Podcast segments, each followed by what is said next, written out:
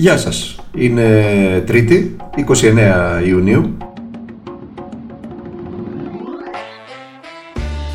δύο χιλιάδες είκοσι ένα, σιγά σιγά φεύγει και ο Ιούνιος, θα μπούμε στον Ιούλιο, στην καρδιά δηλαδή του καλοκαιριού. Είμαι ο Δημήτρης Χατζηνικόλας και ακούτε το καθημερινό podcast του τμήματος πολιτικών ειδήσεων του Ντοκουμέντο. Θα το έχετε καταλάβει, φαντάζομαι, από χθες ζούμε στον αστερισμό των προνομίων ή, αν θέλετε, των τιμωρητικών πολιτικών για τους ανεβολίες τους. Η κυβέρνηση ανακοινώνει κάθε μέρα και ένα προνόμιο. Μέσα σε πολλά εισαγωγικά βάλτε αυτό το προνόμιο, διότι ακόμη και αυτό το μέτρο που έχει στόχο θεωρητικά να πείσει τους ανεμβολίες τους να εμβολιαστούν, η κυβέρνηση το ευτελίζει, δείχνοντας τη βαθιά απαξία α, που τρέφει απέναντι στους πολίτες, στους πιο αδύναμους, αν θέλετε, από τους πολίτες. Όχι στους εκλεκτούς, όχι στους άρεστους. Τους οποίους βλέπει ως ηθαγενείς που θα τους ε, ξεγελάσει με ένα εκατόν πενήντα. Και μάλιστα τους πιο νέους εξ αυτών. Για τους υπόλοιπους, για όλους εμάς που δεν έχουμε αυτή την αντίληψη, όσο και να ακούγεται απίστευτο, με τον κατώτατο μισθό στα πεντακόσια ογδόντα ευρώ και τα περισσότερα από αυτά τα παιδιά να δουλεύουν σε επισφαλείς εργασίες με μισθούς διακόσια και τριακόσια και τετρακόσια ευρώ, το εκατόν πενήντα είναι ένα σοβαρό ποσό. Απίστευτο. Είναι όμως πραγματικότητα. Και χρειαζόταν ο κινησμός του Κυριάκου Μητσοτάκη για να μας θυμίσει ότι η ελληνική κοινωνία έχει μετατραπεί σε μια κοινωνία του δέκα ή του είκοσι τοις εκατό των πάσης φύσεως ελίτ, ενώ για τους υπόλοιπους ισχύει αυτό που έλεγε η γιαγιά μας, το έχει ο Θεός. Η χθεσινή ανακοίνωση της κυβέρνησης σήκωσε και δικαίως πολύ σκόνη. Πάρα πολύ σκόνη. Θυμάστε για παράδειγμα την κριτική που ασκούσε ως αντιπολίτευση στον ΣΥΡΙΖΑ για την επιδοματική πολιτική που ακολουθούσε. Τώρα η ίδια σπέβδει να μοιράσει εκατόν πενήντα με πρόσχημα την πανδημία. Αλλά ακόμα και σε αυτές τις αποφάσεις που λαμβάνει, εσχάτως, υπάρχουν ένα σωρό αμφισημίες.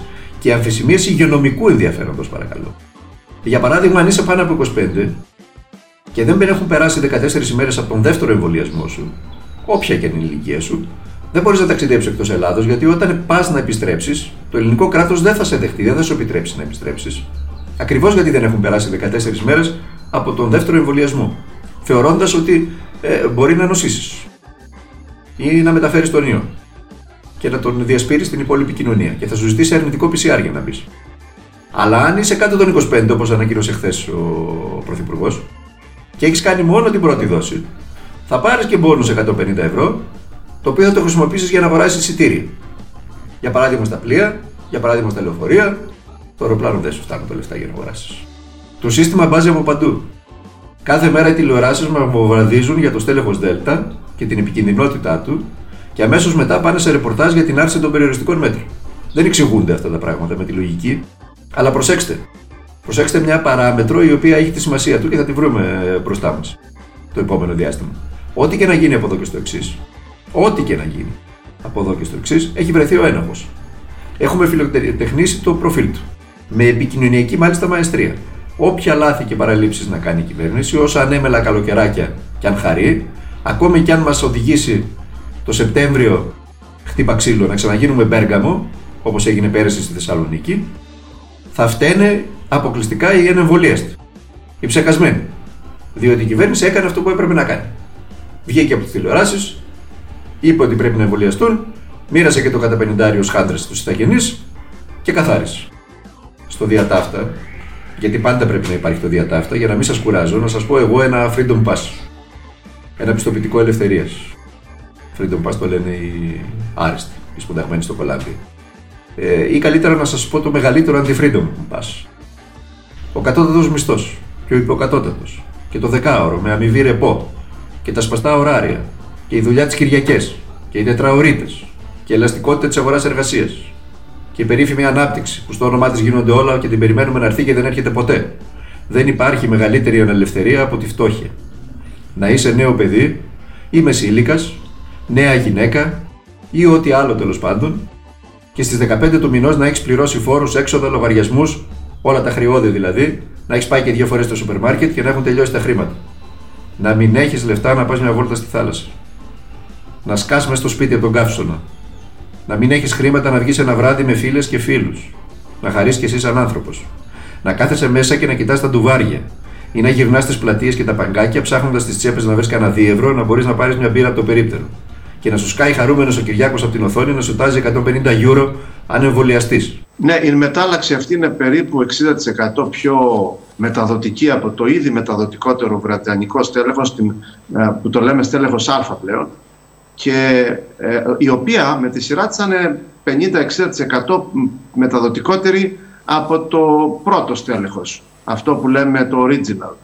Επομένως έχουμε ένα στέλεχος το οποίο μεταδίδεται σχεδόν ακαριέα. Αυτό σημαίνει ότι θα έχουμε πολλά κρούσματα όταν, αν θα επικρατήσει και αν θα υπάρξει πανδημικό κύμα. Και μάλιστα αυτά τα κρούσματα θα είναι στην πλειοψηφία τους, στη συντριπτική τους πλειοψηφία θα αφορούν ανεμβολία στους ανθρώπους, οι οποίοι θα αναπτύξουν και σοβαρή νόσο. Ενώ οι εμβολιασμένοι σε πολύ μικρότερο ποσοστό θα, θα, θα μολυνθούν και σε σχεδόν μηδενικά ποσοστά θα αναπτύξουν βαριά νόσο ή θα χρειαστεί να μπουν στο νοσοκομείο. Και αυτός ήταν ο καθηγητής πνευμονολογίας, ο κύριος Νίκος Τζανάκης, για τη μετάλλαξη Δέλτα. Δεν νομίζω ότι χρειάζεται κάτι παραπάνω. Οι πολίτες καταλαβαίνουμε, ξέρουμε. Οι μεταλλάξεις είναι κάτι απολύτως φυσιολογικό για όλους τους ιούς.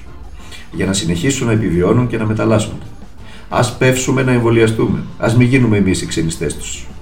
Ας μην βάλουμε σε κίνδυνο τον εαυτό μας. Δεν χρειαζόμαστε κατά πενηντάρια από καμιά εξουσία για να είμαστε υπεύθυνοι. Στην πολιτική επικαιρότητα, η οποία θα μας απασχολήσει σύντομα, έπρεπε ήδη να μας απασχολεί. Η κυβέρνηση Μητσοτάκη, μετά το νομοσχέδιο Χατζηδάκη για τα εργασιακά, φέρνει την ιδιωτικοποίηση των επικουρικών συντάξεων. Μέσα στην πανδημία βρίσκει ευκαιρία για να περάσει ό,τι πιο αντιδραστικό. Δεν υπάρχει χειρότερη κίνηση από το να μετατρέπεις μια φτωχοποιημένη κοινωνία μετά από μια δεκαετή και βάλε λιτότητα και ύφεση σε υβρίδιο ενός νεοφιλελευθερισμού, ο οποίος έχει δοκιμαστεί εδώ και δεκαετίες σε ξένες χώρες και έχει αποτύχει παταγωδώς.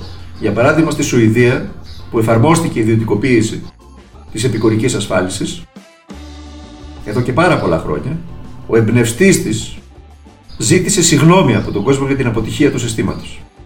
Ακούστε να δείτε, οι σοβαρές κυβερνήσεις, οι σοβαρές κυβερνήσεις χτίζουν και φροντίζουν να χτίσουν εντός της κοινωνίας κουμπαράδες ήθους, κουμπαράδες παιδείας και εκπαίδευσης και ενσυναίσθησης. Όχι χάντρες για τους ηθαγενείς, όχι δωράκια για τις πολυεθνικές, τις χρηματιστηριακές. Αυτό σημαίνει υπεύθυνη κυβέρνηση.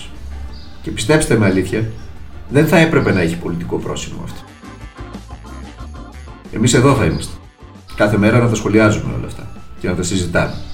Στο καθημερινό podcast του Τμήματος Πολιτικών Ειδήσεων του Ντοκουμέντου. Μέχρι αύριο Τετάρτη, να περνάτε και να είστε καλά, να προσέχετε τους εαυτούς σας, να προσέχετε και τους οικείους σας, γιατί δεν μας χαρίζεται τίποτα στη ζωή και πρέπει να το απολαμβάνουμε κάθε μέρα.